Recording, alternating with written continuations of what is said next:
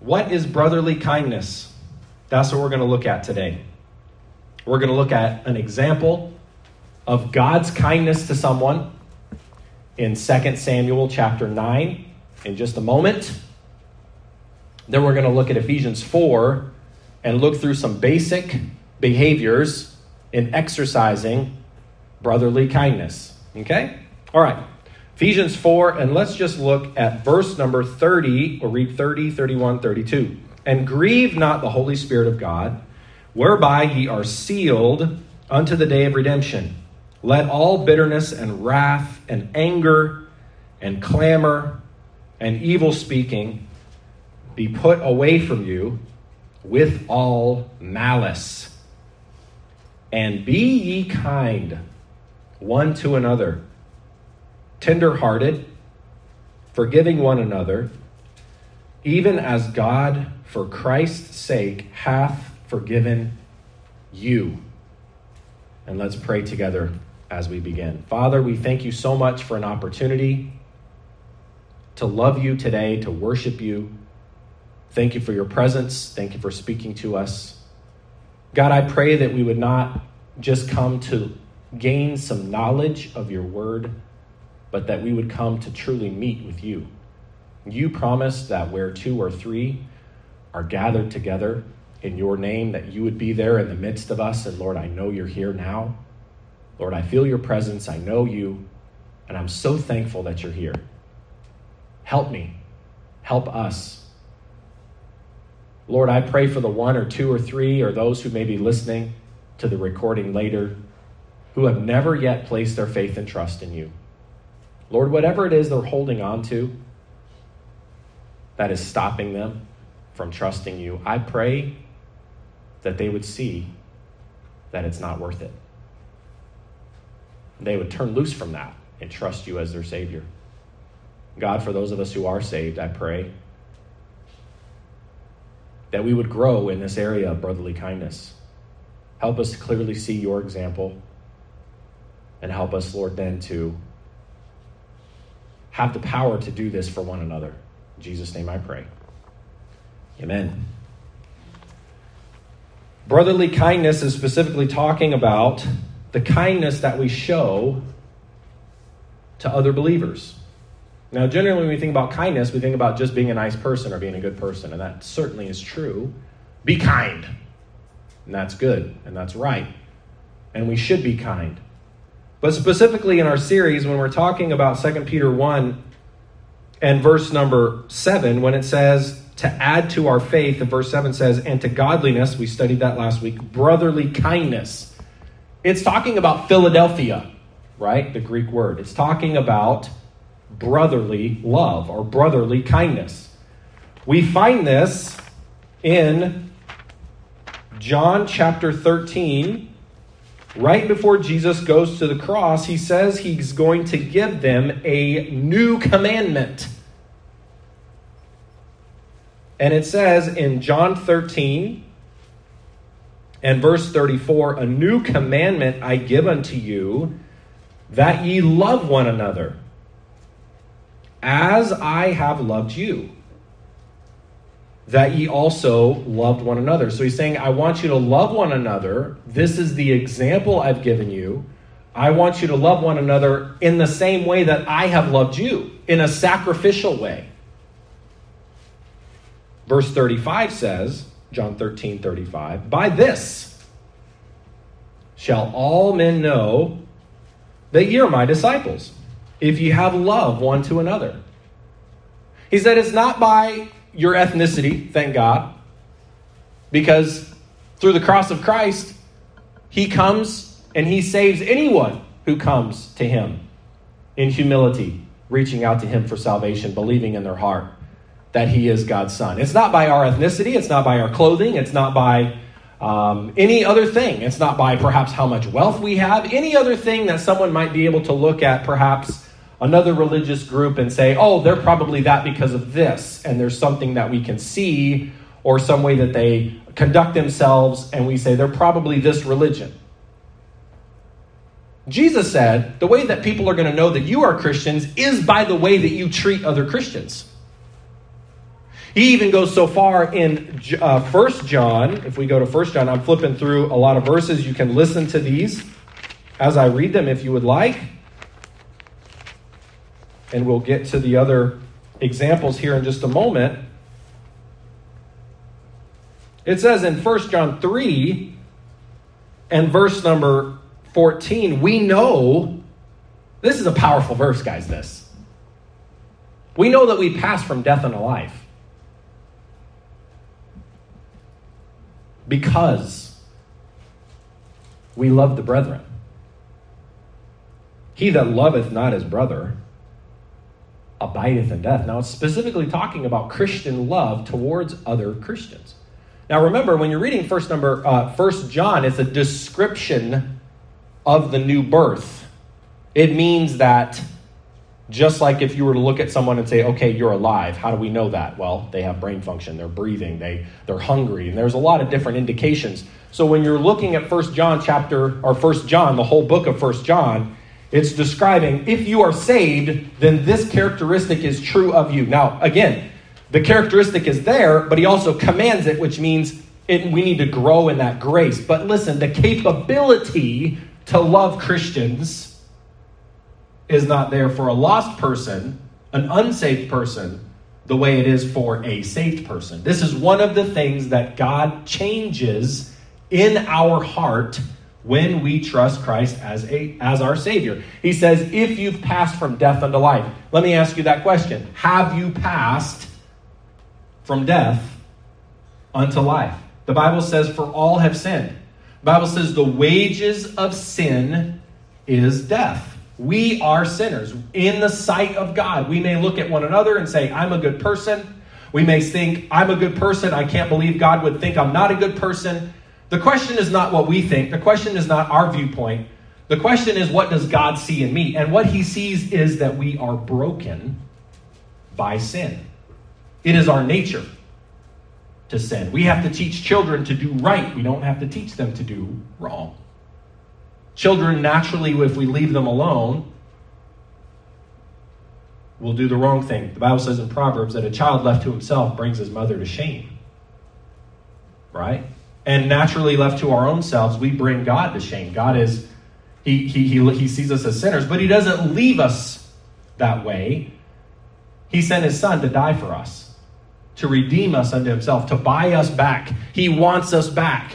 It's as if a child kind of escaped from home and they're out there and they're just wandering through the streets, and then someone comes and finds them and says, I want to adopt you into my family. But that young person has to be willing to say, Yes. Yes, I will let you adopt me. Yes, I will come into your house and live by your rules. Yes, I accept you as my adopted parents. And that's the way God looks at us. He's prepared everything for us to wash away our sin.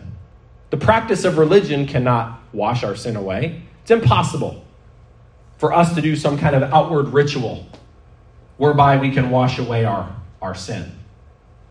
It's through faith in Christ alone.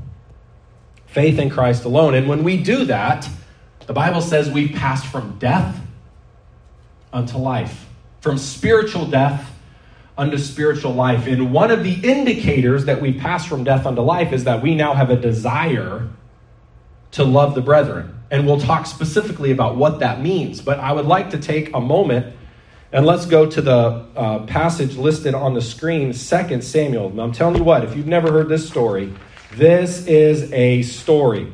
2 Samuel, chapter number 9. Oh, man, I love this here. This is good stuff.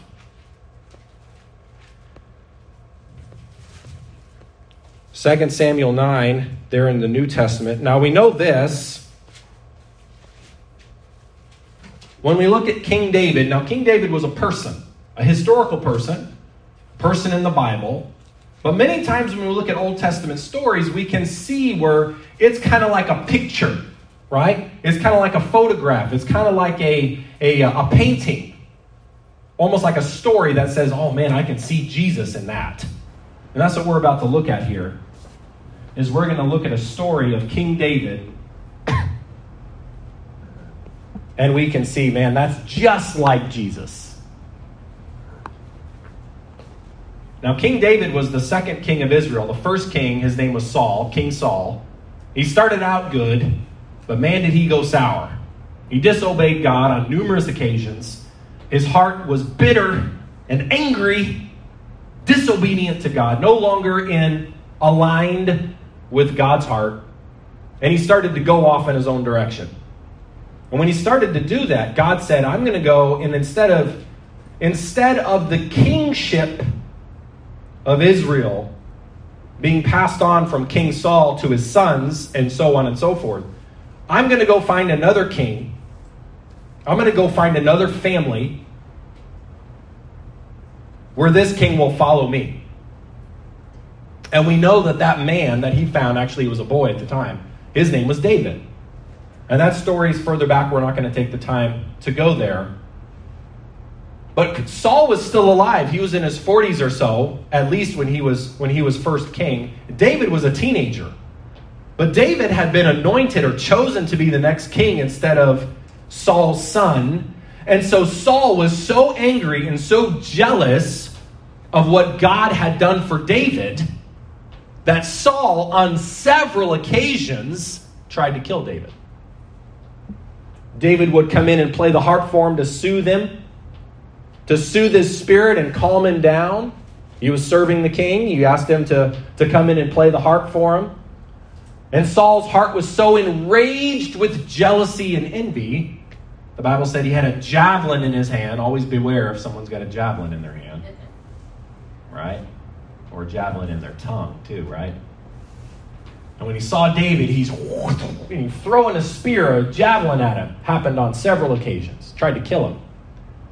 Even to the point where then David has to leave town and he's running around the countryside hiding from his king that he was not disloyal to him. Living in caves, living like a, like a, like a fugitive. Saul's hunting him like a wild rabbit, just trying to find him and kill him. He's got, he's got special forces out there, he's got his special troops trying to find David, and he can't find him. God protected him the whole time. Well, eventually, King Saul dies in battle. And here's the thing Saul also had a son, and his name was Jonathan. And though King Saul hated David, Jonathan and David were the very, very best of friends. They loved one another. They had this bond of brotherly love. They absolutely enjoyed each other's company. They protected one another. They looked out for one another.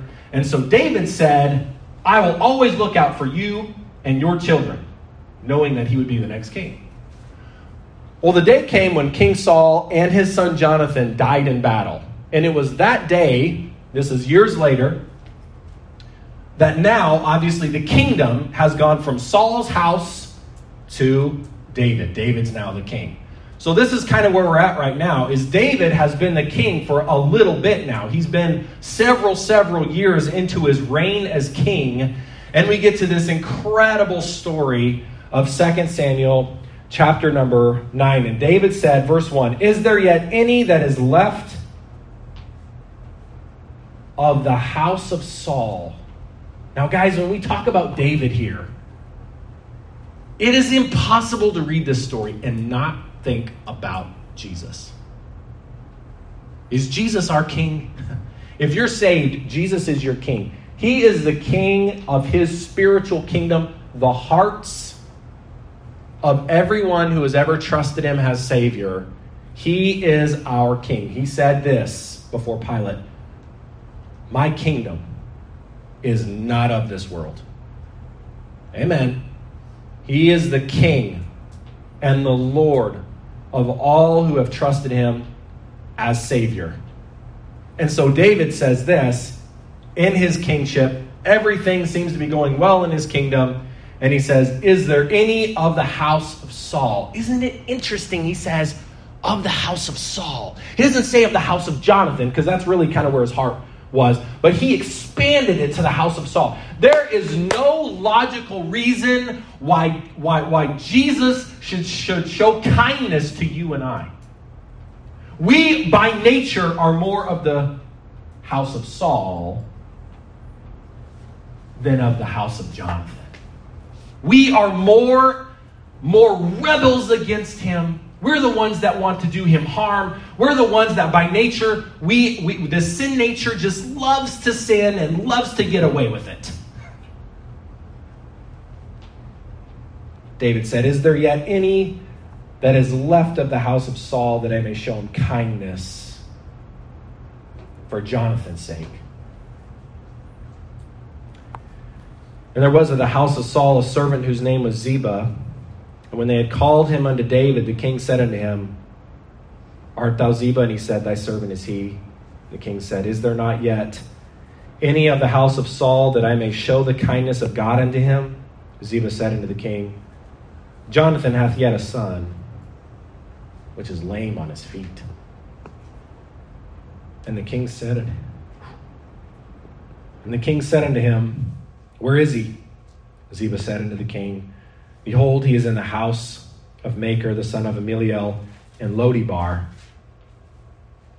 Then King David sent and fetched him out of the house of Machir, the son of Ammiel, from Lodebar. Now, when Mephibosheth the son of Jonathan, the son of Saul, was coming to David, he fell on his face and did reverence. And David said, Mephibosheth, and he answered, Behold thy servant.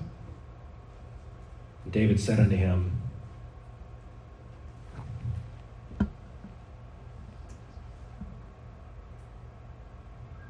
Fear not.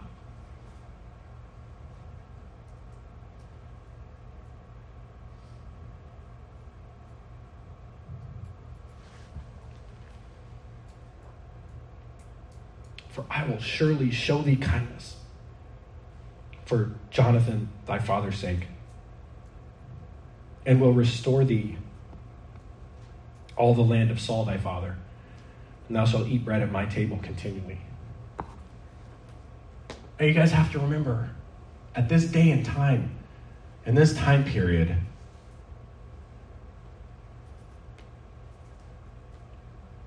anybody that remained alive from the previous family that ruled was considered to be a threat.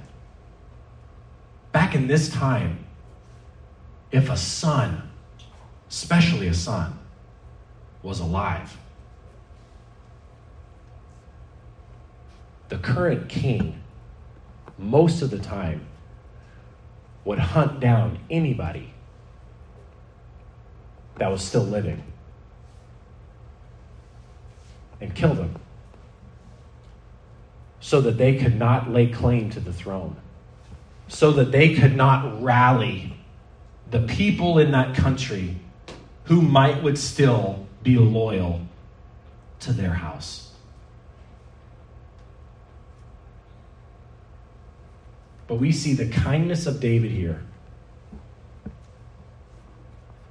That when he comes to Mephibosheth, he comes to him in kindness. Now you've got to imagine. Let's just look at, at Mephibosheth here just for a second. He lived in this out of the way place in obscurity. He lived in obscurity. He lived on the other side of the Jordan River. He kind of lived alone. He kind of lived with somebody else. He's kind of helpless. Uh, we, we find the story earlier in Second, Second Kings where when he found out that King Saul was killed. Of course, that's his grandfather. And Jonathan, his father, was killed. The Bible says that his nurse picked him up and tried to run away from the palace in fear. And she accidentally dropped him in such a way that broke both of his legs, and he was lame for the rest of his life because of a mistake that someone else had made. Here he is, he hadn't chosen his grandfather. Saul was his grandfather, a wicked man. He started out good, but ended up bad. He hadn't chosen this lameness. he was five years old. He didn't choose that, it happened to him. And all of a sudden, here comes some messengers, and they're coming across the Jordan River, and they're coming towards his house. And you can imagine, here he is, he's sitting on a pallet, no doubt, and he's and he's perhaps he's sitting out in the sun, and he's seeing the messengers come up. Maybe they're on horses, or maybe they're walking, but it's obviously some kind of a royal um, and they're coming out there, and, and and he's thinking, oh no, the king found me. Here I am, kind of hiding out of the way.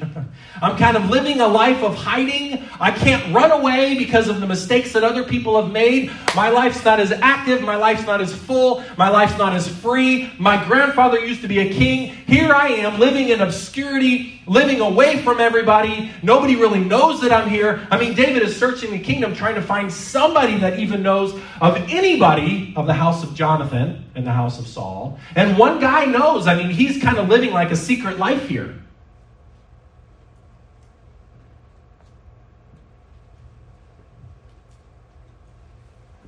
And he's thinking, what's the message? Is the message death? Is the message prison? Is the king going to make my life harder? But the message was a message of kindness. Guys, don't ever forget this. When you think about Jesus coming to find you from where you were, you think about him. When he came to you where you were, maybe you were sitting in a church pew like I was. Maybe you were in another country and you didn't know about him. Maybe you were living a life of an obscurity. Maybe you're living, hey, you're living with the consequences of other people. It wasn't your choice that made your life the way it is. It's the choices of others. It's the choices of grandfathers. Is the choices of grandmothers? Is the choices of those officials back where you came from? I don't know.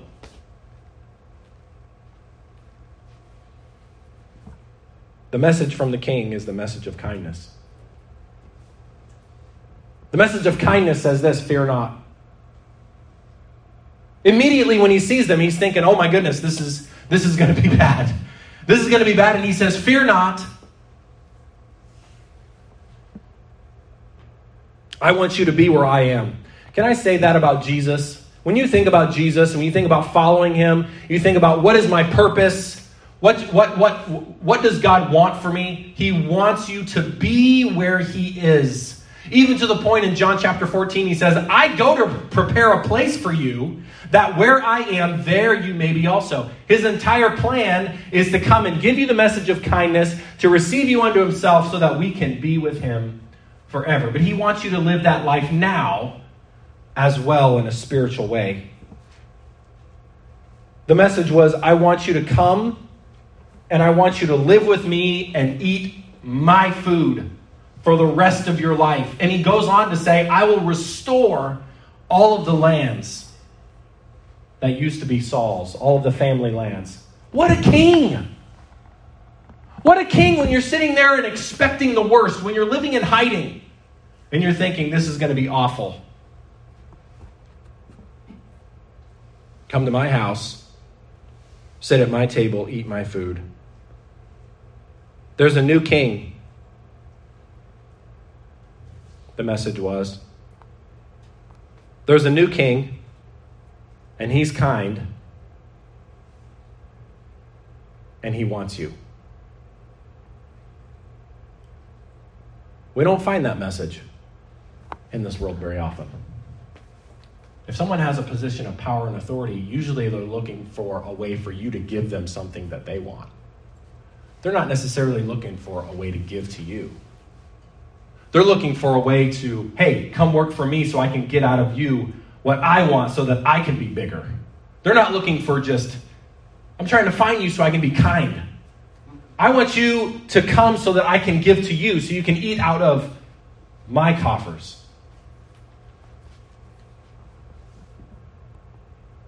And it is out of this position, if we go back to Ephesians chapter number four, it is from this position that we see the biblical instruction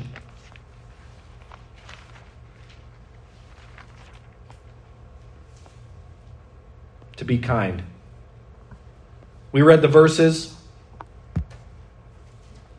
in Psalm 117 Oh, praise the Lord, all ye nations. Praise him, all ye people.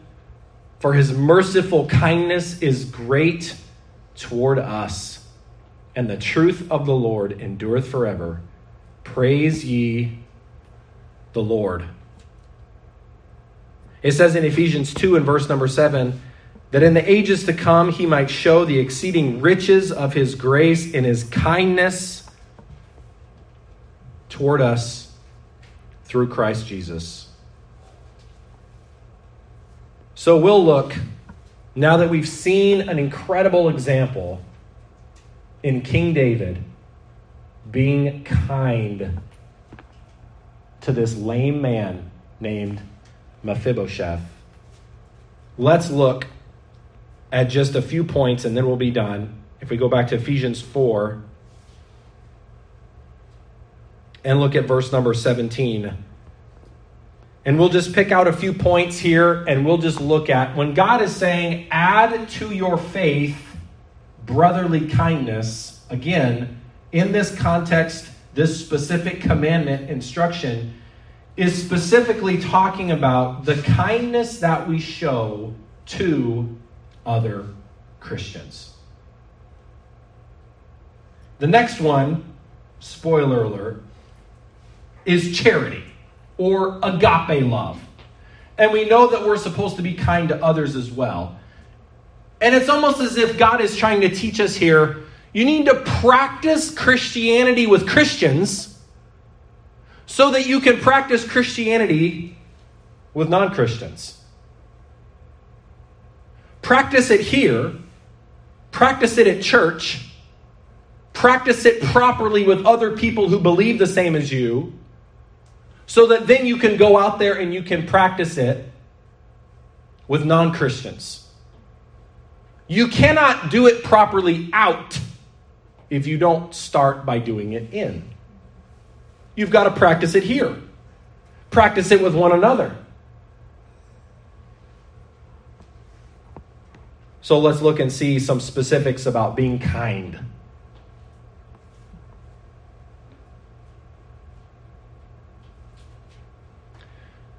Let's look at verse number 17. It says, This I say therefore, and testify in the Lord, that ye henceforth walk not as other Gentiles walk in the vanity of their mind. Now, each one of these verses, as I always say, so many verses in the Bible are like a multivitamin. They're so packed full of stuff. And we could do an entire series on each verse. We're not going to do that today. We're going to go through each of the verses from 17 all the way to the end of the, end of the chapter in 32. And, and some of them are collected together. But we're just going to look at some practical ways the Bible talks about being kind to the brethren, being kind to other Christians, practicing the law of kindness and love.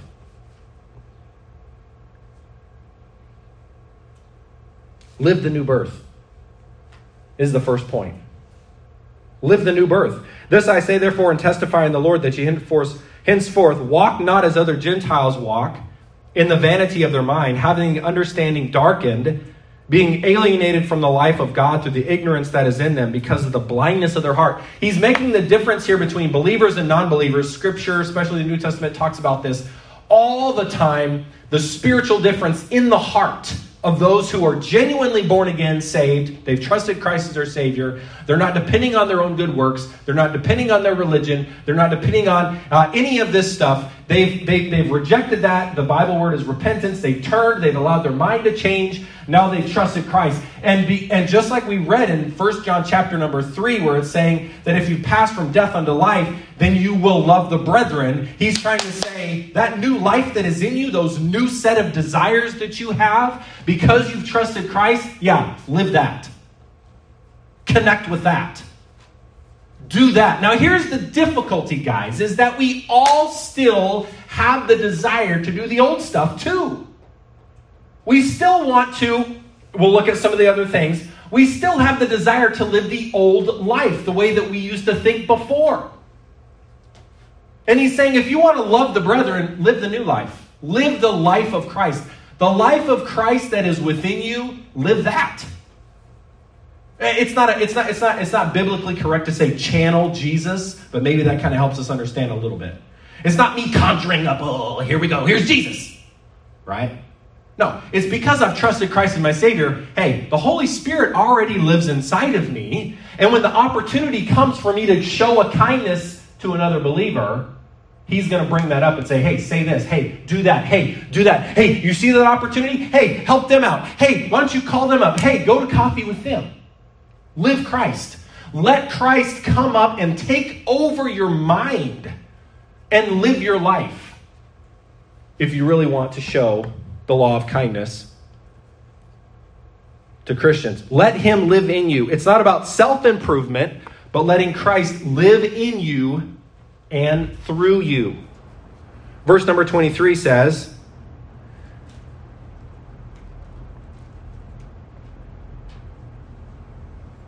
Verse 21 if, if so be that ye have heard him and have been taught by him, as the truth is in Jesus, that you put off concerning the former conversation or the old lifestyle, the old man, which is corrupt according to the deceitful lust, and be renewed in the spirit of your mind. The first thing is live the new birth. Number two, let Jesus change your mind. When we hear his word, let yourself grow.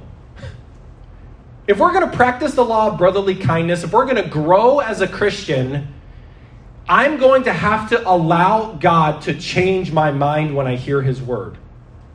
When I'm confronted with this, particularly today, this truth of, the, of brotherly kindness, I have to ask myself, am I doing that? Am I doing that? In this particular instance, am I practicing the law of brotherly kindness? If I want to practice the law of brotherly kindness, when I hear God's truth, I have to allow God's truth to change my mind. We talked about uh, in the previous lesson at the 10 o'clock about the conscience. Well, when I hear about the conscience, look, when I obey God's truth and I allow Him to change my mind, that's better for you guys. Because then I'm an example of Jesus for you. And when you do it, you're an example of Jesus for me and for other people that are in your life. And so if I'm going to practice the law of brotherly kindness, I'm not listen, I'm not just I'm not just reading my devotions in the morning to get through my day. I'm also doing it so that the life of Christ comes out and I can then be of great value to other believers. That gives me such purpose for living. Christianity becomes very shallow when everything becomes about me. Self love is natural. Jesus says, Love others the way you love yourself. Self love is a natural thing. We automatically love ourselves, we automatically do what we like to do. Self love is normal. Self love is natural. But we can take that way too far where my, my life only consists of self love. Jesus says, What about loving God? What about the second greatest commandment to love your neighbor as yourself and to love other believers? We know how to love other people. It's actually the same way that we love ourselves.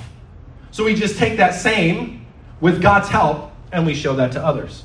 Let Jesus change your mind. Let him change the way you think.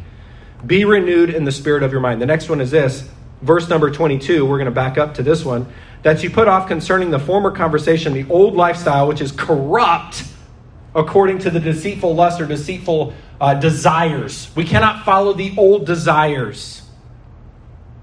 What about this one? Pursue purity.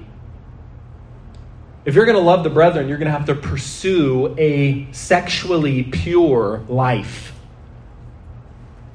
A sexually pure life. The Bible talks about um, in, uh, in verse number 19, who being past feeling, speaking of unbelievers, have given themselves over unto lasciviousness to work all uncleanness with greediness. Now, lasciviousness is kind of this word of unbridled lust. It's describing the unbelieving world. And when, and when they're confronted with lust, they don't stop themselves at all. They throw off any restraint whatsoever, and they, it says that they completely pursue that with an attitude of greediness. I'm going to get all that I can get. I'm going to do all that I can. I'm going to jump into it and get everything. And God says if we're going to practice the law of brotherly kindness, we're going to do the opposite of that, and we're going to pursue purity. We're going to pursue purity in a godly and a righteous way. 1 Thessalonians chapter number 4 goes into this in greater detail. And the summary of those verses is essentially talking about how each and every one of us should know how to possess his vessel. What does that mean? Let's use a driving illustration. Even if you ride TTC, you see crazy drivers out there. Amen. You think, this is the first time this happened. I was, I was behind and driving around close to someone in a driver's uh, learning to drive car. It's got the little thing on top and the things on the side, and they're in driving school. This guy was driving crazy. Usually they drive really slow and cautious. This guy was slamming on the brakes, ripping over into the other lane, driving forward really fast, ripping over, and I'm like, whoa, hey, control that vehicle. I'm thinking, where's the teacher?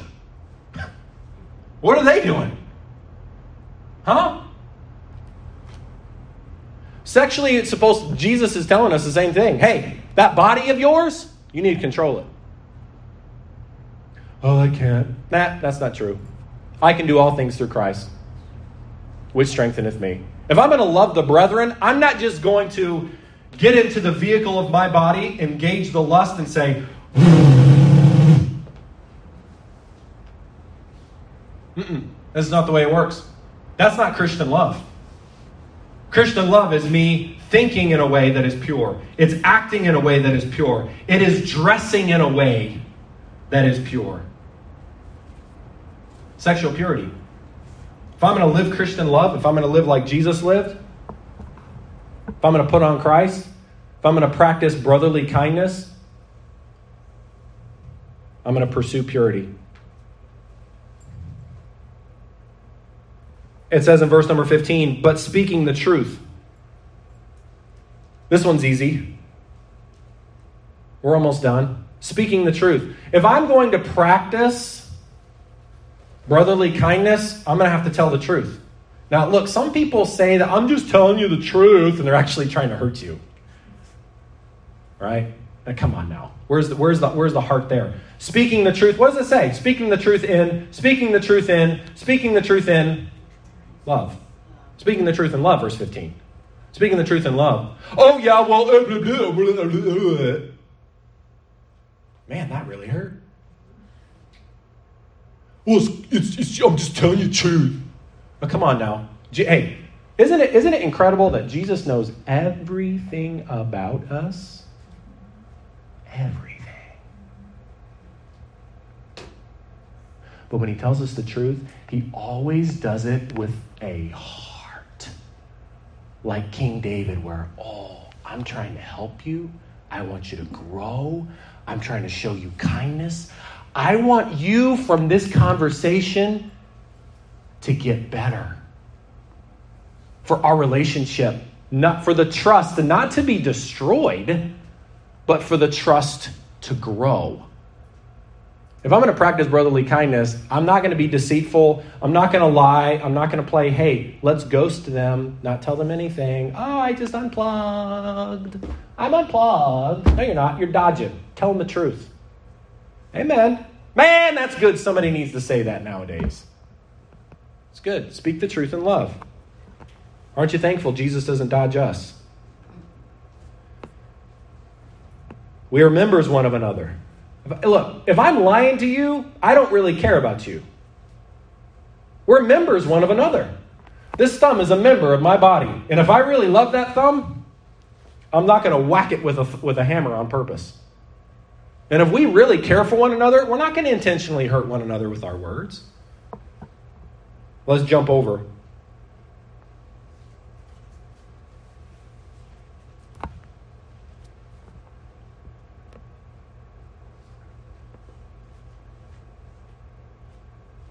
Let's look at verse 30. We'll look at 30, 31, 32, and then we'll be done for today. Grieve not the Holy Spirit of God, whereby you are sealed unto the day of redemption. Develop a relationship with the Holy Spirit and do not grieve Him. If you're about to do something or say something, and God inside you says, ah, don't do that. Don't say that. Don't look at that. Don't go there. Don't watch that. then do it. Um, preachers from the old from, from from the deep south, not old south, but the deep south in the U.S. They would say, "Mind the Holy Ghost." Do we know that? Mind, mind the Holy Ghost. Mind, mind the Holy. Listen to him.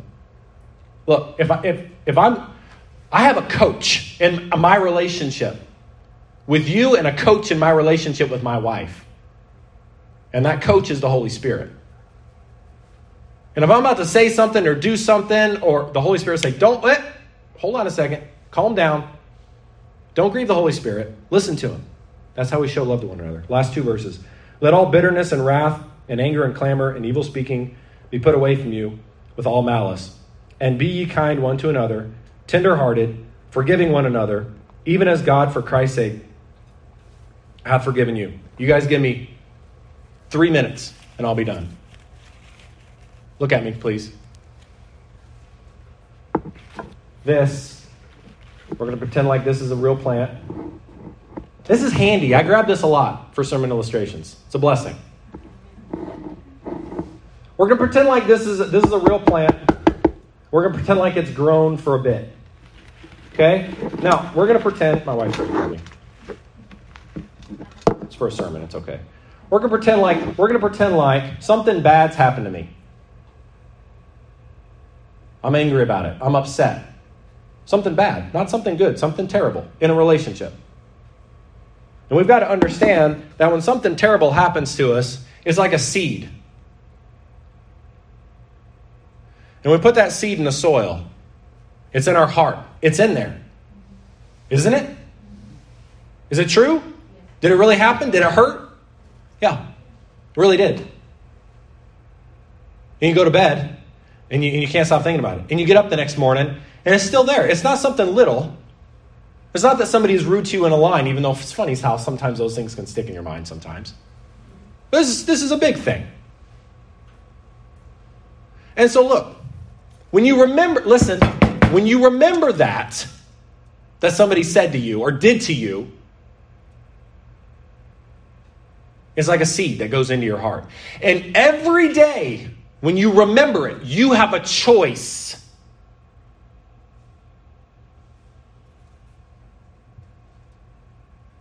to nurture it and think about it. And think about the hurt. We're not denying it happened. It happened and it hurt. And if you're not careful, that pain will grow into bitterness. Unforgiveness is something that happened to you that whenever you remember it, you don't ask God to help you forgive it, but instead you water it and you groom it and you put it out in the sun and say, Yeah, they did that to me and it hurt. And you never visit the cross of Christ and what he did for you and say, God, they hurt me and it was real and it's awful and I'm trying to get over it and I just can't. Will you please help me to absorb this and suffer this just like you did on the cross? And it's when we're willing to do that that the miracle of forgiveness occurs. Forgiveness is supernatural. Don't ever think it's natural. It's not natural. You're right, it's not natural. It's supernatural. And the power to forgive is found in the cross of Christ. And if you've never been saved, you don't have that power. But if you have been saved, you absolutely have that power. But you have to exercise that power by going to the cross of Christ and saying, Jesus, I know I hurt you. And you absorbed it and you took it. And you think, well, if I had that attitude, then they would treat me bad again. They'll get away with it. That, listen, that attitude is natural, but that's the attitude of an atheist. Because an atheist doesn't believe that there is a God that can do two things give them victory over the offense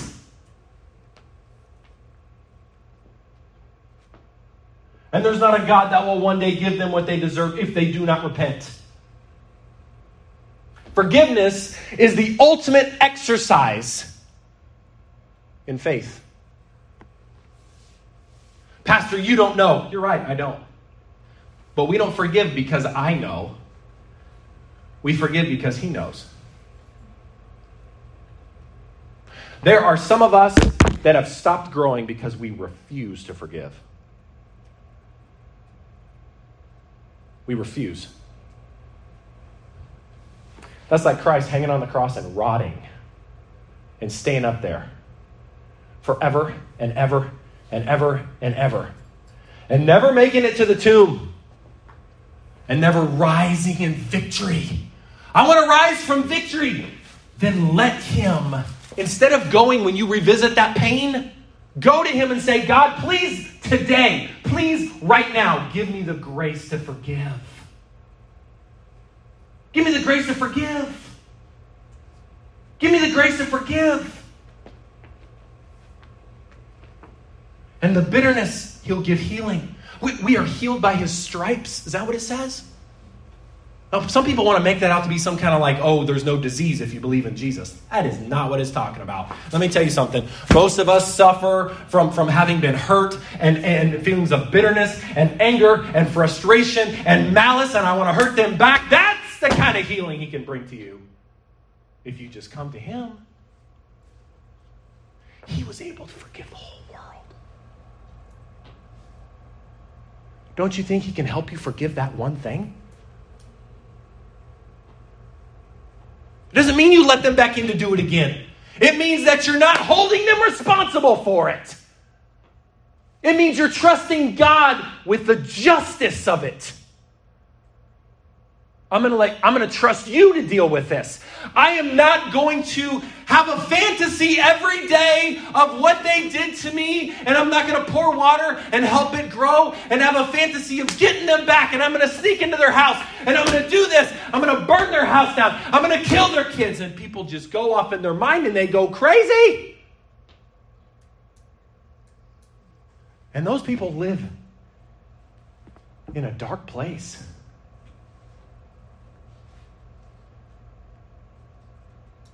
How does it manifest itself? You know what? They have a really hard time being kind to people. Because in their heart, they've harbored bitterness. Will you give it to them today? Will you start to give it to them today? I just read something recently about a man that had been, he didn't say specifically what happened, but it had, it had hurt him for so long, he said it took him 30 years before he finally felt free. But every time it came up, he revisited the cross. God help me. Everybody bow your heads, please, and close your eyes.